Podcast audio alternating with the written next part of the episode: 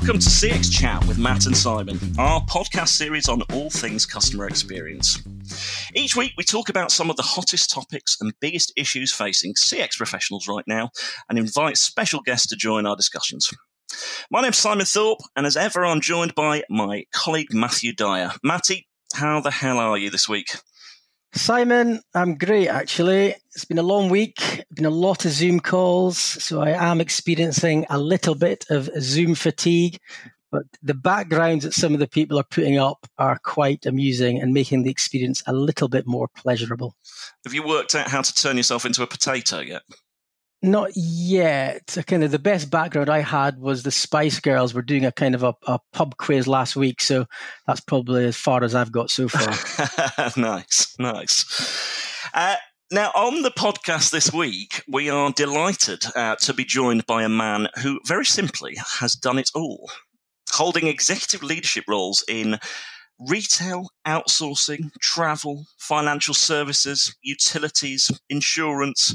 Uh, I think it's safe to say that what this man doesn't know about the contact center industry and the CX industry is probably not worth knowing. He's also a terrific fella, a great mate, and in my opinion, one of the best people to go on a night out with. Um, it's Jonathan George. How are you, Jonathan?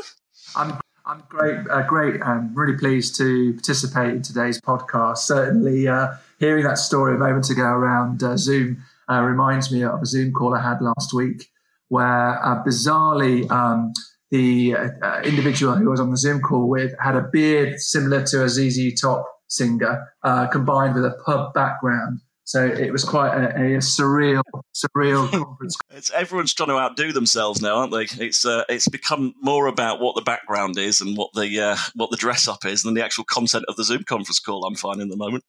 Well, a big welcome. Thank you for joining us, Jonathan. Yeah, no, um, absolutely, uh, We're delighted, delighted to have you uh, have you on here, and I um I, I also think that you and Matty will get on famously. Yeah, and on that point, sounds like you've done a lot within the CX industry, which you're going to talk about in a minute. But what I would like to know is you seem to know Simon pretty well. What is the best story you could tell our listeners about him? Do, do you know what, actually, Matt? It's interesting because uh, if I was to, to reflect uh, on the time that I've known uh, Simon. I think, um, yeah, it's probably been 20 years. And I think if I was to share any stories, it would probably end a few careers, but probably including mine. I'll, I'll, I'll, answering that. I'll take the maybe, maybe, we can get a beer some point and you can tell me all about it. I, am going to move us on very swiftly before we all get into trouble because, uh, yeah. yes, there are some stories, but certainly not for the airwaves. Um, no, so thank you for that stitch up question. If there was a, um, a, a Hangover 4, then I think, I think we'd be starring in it, I think. oh, no, no, I am interested.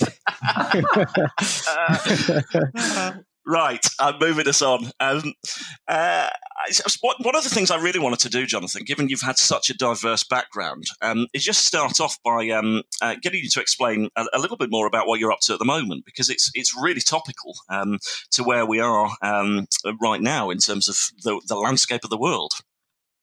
Yeah, no, it's um, it wasn't by design. In fact, so some years ago, I established a um, consultancy, Transformation Now, which helps organisations deliver transformation and better outcomes for their people and their customers. And um, in recent months, so in October of last year, I've moved into the biotech industry, uh, and life science and biotech has particularly become particularly topical um, given COVID nineteen. Um, and the organisation I work for actually provides all of the tools, reagents, the, the essential suppose, ingredients to help scientists to you know uncover uh, new discoveries, um, undertake diagnostics, or, or, undertake research. So, given where we are uh, and having moved into that industry, uh, I'm, I'm really busy. Uh, but secondly, um, I think I, I, feel I feel as though actually um, really part of obviously helping um, organisations uh, or, or uh, universities um, and, and, organisations find, hopefully, find a cure for, for our current challenge. That must be really satisfying. And actually, that really it's a nice segue onto the, the topic that we're going to be talking about on the podcast um, today, because what we thought would be a really nice thing to cover, given your background, um, is uh, some of the kind of top tips for CX transformation, some of the pitfalls to avoid, and, and how to make an impact fast. So, so I mean, we've we've all all three of us have been in the uh, the industry for probably more years than we care to mention. Um, CX transformation is always um, uh, on most people's lips in terms of of having an impact on the organisation. Um, but you've probably had more experience than most, Jonathan. And just to start this, when you go into a business, what what does your first i don't know first three months first 90 days typically look like do you do you have a plan or does that vary wildly depending on on the remit or the sector or how it works yeah, so I, I, what I would say is, regardless of the sector, the, the most important aspect to all of the transformation programs I've led has been about being able to listen, being able to connect both with customers and employees to really understand what are the opportunities, what are the things that are working, what are the things that aren't working. Um, and because I'm moving into industries which are traditionally require, you know, you've got to have had you know, years of uh, experience in the industry, or you've got to have particular qualifications. Even obviously the one I'm in now, where a lot of the individuals I work with day to day, including the operational teams, uh, many of them will have a PhD. Um, so, so I think where I've I've had success is being able to certainly be able to build relationships very quickly and, and build trust. And therefore, then people are more engaged to be able to share and be open about what they believe uh, are the things that need fixing and what are the things that actually are really making a positive difference to the organization. So, Jonathan, are you saying that you need to raise what you've learned before and what has worked for you in the past because it's irrelevant to every business you go into? Well, interestingly, I think I, I suppose the, the, what I've learned is that everybody turns up to, to their, their, their, job, their, their, role to do to do the best that they, they can do. Nobody turns up to do a bad job. So, in, in, a sense, it's in everybody's interest if there's somebody actually willing to listen to them to help them fix the things that have either got stuck or the things that are making their job harder. Then they tend to be more open. And I think what I've learned, and I actually learned this, you know, through through through, uh, through error, through personal error, is you can't go in and then start to sh- share what it's like elsewhere or um, you know better because that will then switch uh, quite obviously that will switch people off. So i think recognizing that you're not the expert giving individuals the voice and the um, the, the, ability to believe well to, to actually demonstrate that they are the expert. And i think because you have that willingness and openness it then uh, uh i suppose uh, allows individuals then to, to, to be quite candid. Um, and they're candid with somebody who you know they haven't got a long established relationship working relationship with um, but what I found that's actually uh, been particularly successful for me and has allowed me then to, to transform at pace and uh, be able to address challenges and issues that have been ingrained in organizations for some time. Do you, do you go about it in a different way depending on what what the remit is for the for the role. So, uh, and what I mean by that is, you're a really gregarious person, and you know, it, I, I haven't necessarily seen you in the first three months of, of going in, but um, people warm to you very quickly, Jonathan. Um, and I just wonder whether you have to change that personality depending on whether um, you know you know coming down the line you may have to make some tough decisions re- things like redundancies or cost saving does that alter your um, how you go about it and how you build relationships and dynamics with um, people that are working for you or with you in fact, Simon, I think that the fundamentals uh, are, are, always the same because I think it's always essential to be able to uh, establish that strong rapport, strong trust. Um, because no, no matter what, if you if you're going to make difficult difficult decisions in the future, you still need they still need to be under, uh, underpinned with data. They still need to be underpinned with um, insight and experience from the the teams that you're actually working alongside. So I, I think that that that building strong trust is particularly critical. And then I think com- combined with no matter what change that you're driving, be that um, consolidation of locations where you need to save significant cost, or where you're looking to introduce new technology, which could eventually mean that there's going to be a people consequence. You've still got to build the buy-in from the teams. You've still got to learn from them and also knowledge transfer. So I think that that framework of building strong trust still is actually a component part, no matter you know what transformation you, you're leading. Yeah, I think definitely the consistency and approach is um, received well from employees. When I kind of managed out in Singapore, uh, the culture is very much around kind of seeing you as the leader and coming across in a certain way. So as long as they understand that and you don't change the way you operate in the good times and the bad times, uh, you feel that you get a good reaction from that. You touched on a really good point because I've led over the years global teams, um, and I think what, what, I've what I've learned certainly um, with teams that I've led over in Asia is that there is a real sort of cultural expectation around trust. So you you can if you make some I suppose some some slip ups uh, around trust in the, in the early days, then that will make your ability to transform far harder.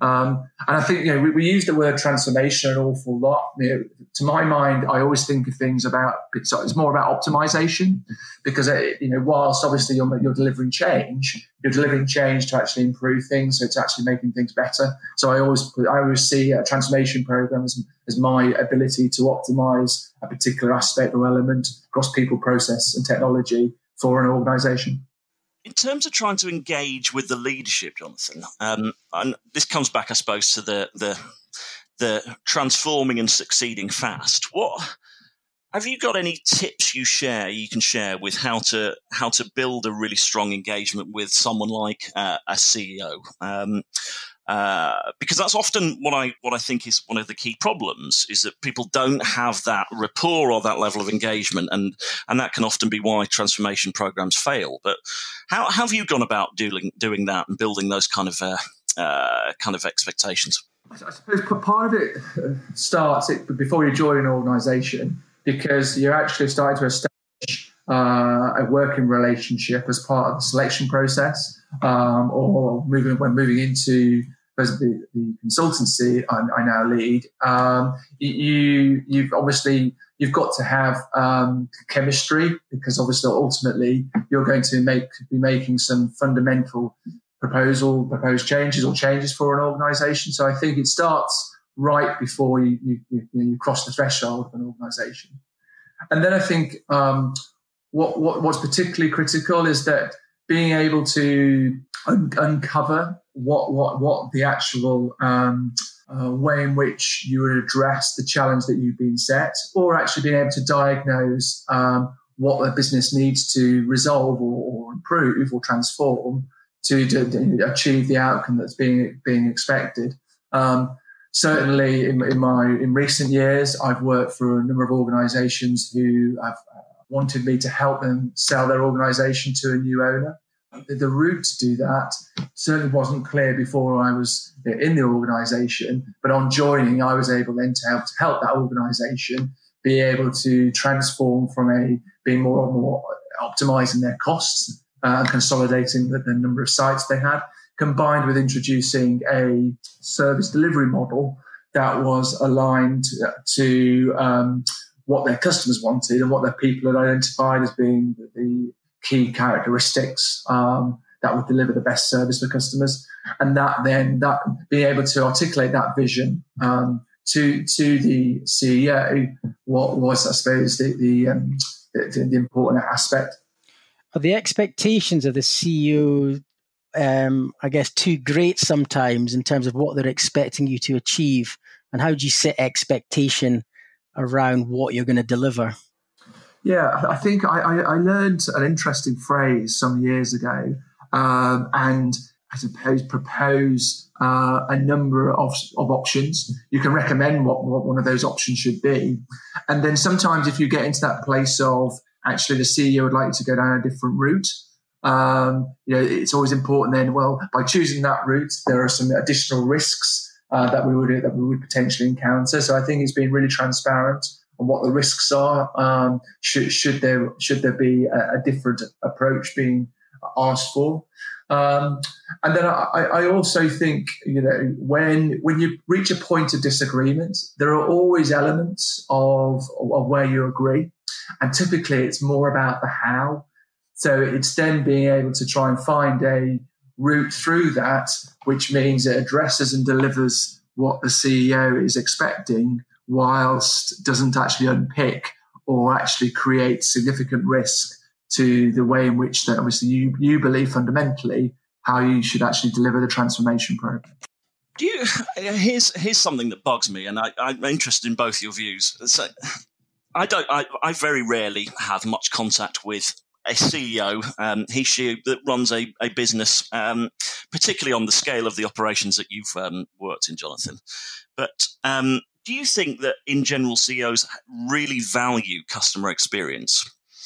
And, and have made that that kind of mental leap between CX and what that can deliver in terms of profits and um, uh, loyalty and all those sorts of things, or does it still fundamentally come down to cost and um, you know sales and, and, and the kind of standard measures that we, we all know? I'll leave that um, one to Jonathan to answer. Thank you, Matt. Too, too kind. Um, yeah, so I, do you know what? I, have seen a real mix uh, over my career. And where I've seen probably a more stronger link um, to um, customer uh, and, and, and believing that delivering a phenomenal customer experience, an exceptional customer experience is the route to helping our business grow. I've seen that um, more often in um, family uh, owned businesses and family orientated organizations culturally. Um, and also very recently in the biotech industry, because it's a, a, a very ethical industry, that there's also a closer affinity because ultimately the service that you're providing is saving lives. So I think when, when there's a far more ethical aspect, um, then I, I, see the, a greater uh, emphasis uh, on customer. And the, the family organisations, just very recently, um, have worked for a um, family-owned retailer, and um, you know that would absolutely um, had a front and center focus on customer. And as a result of that, that also meant that the price point of their products was never going to go beyond a particular level because fundamentally, whilst it could be uh, afforded, it wasn't the right thing for our customers because the, the, the as far as the customers were concerned, um, we only wanted to charge a price point that was that was fair and um, allowed us to make uh, a certain level of profit. That's really interesting. I, yeah, having that, that perspective, I, I would never have thought of actually. I would because I talk a lot about the, you know the links between you know making that leap between an NPS score and and you know the like the propensity to spend more money and those sorts of things. So I, I would have thought that it would have been maybe more of the the you know the the corporate businesses that are in the, the kind of highly competitive environment. So that's an interesting perspective. I'd never thought of it like that. Um, yeah, and I, but I've also what I've also learned is you know if, if you're able to unpick and identify what are the specific measures and specific uh, expectations that you your, your, customer loves, and then you're able to dial those up um, significantly, um, then that's uh, that, that's again goes back to how do you deliver change at pace. Um, then that really really makes a big difference, and certainly in a couple of uh, industries I've worked in, the characteristics around speed, trust, excellence, and prioritizing the customer. Those four aspects um, we really dialed up, and that then made a massive difference in both NPS and customer loyalty. And, and just in those um, kind of organizations, did you do a lot of primary research in terms of engaging the customers to understand? Was it really just from the feedback that they were providing? No, I, I think um, it was it was a number of components. I, mentioned it at the beginning of the podcast. fundamentally, you've got to listen to your people and your customers to understand you know, what they love and what they don't love, and then combine that with uh, whatever data that you can tap into. Um, and those, three three components um, fundamentally allow you to deliver a program of change that um, delivers, I suppose, the, the expected outcomes.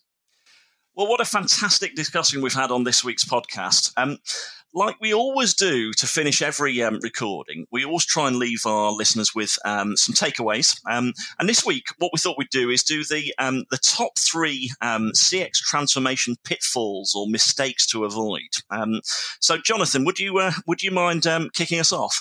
I will. I think what, what, I've what I've learned, I, I, think there's a statistic that's out there. I'm sure we're all familiar with. You know, circa seventy percent of transformation programs fail, and it my time where um, organizations deliver transformation well, it, it's meant that they've avoided that, that kind of pitfall where they've they've not they've not undersold the reason for the change. They've really dialed it up and been really clear in why this is important, why um, you know why there is a sense of urgency, and that's been particularly uh, critical to get to help drive drive the buy-in. I also think another another sort of watch out and pitfall is whilst you might have a fantastic reason for change um, to deliver um, and, and, deal with that change, you've got to make sure you've got the right skills, people, and capabilities um, within the organisation. Sometimes organisations will embark upon, upon a particular transformation and actually not have the, the right skill sets, um, and actually um, that that that sometimes can either lead to a transformation failing or actually making it really painful and slow. Yeah, some really good points there. I think from my perspective is once you've kind of done the research, looked at the data, understand, I guess, what the objective is, come of it, come at come at it from an angle of a minimal lovable product. You're not going to get to the end result straight away. So do the optimization or incrementality as we talked about, or Jonathan talked about at the front end, and give your give yourselves the chance to adapt as you go through the process. Um, and that would probably be my main my main takeaway.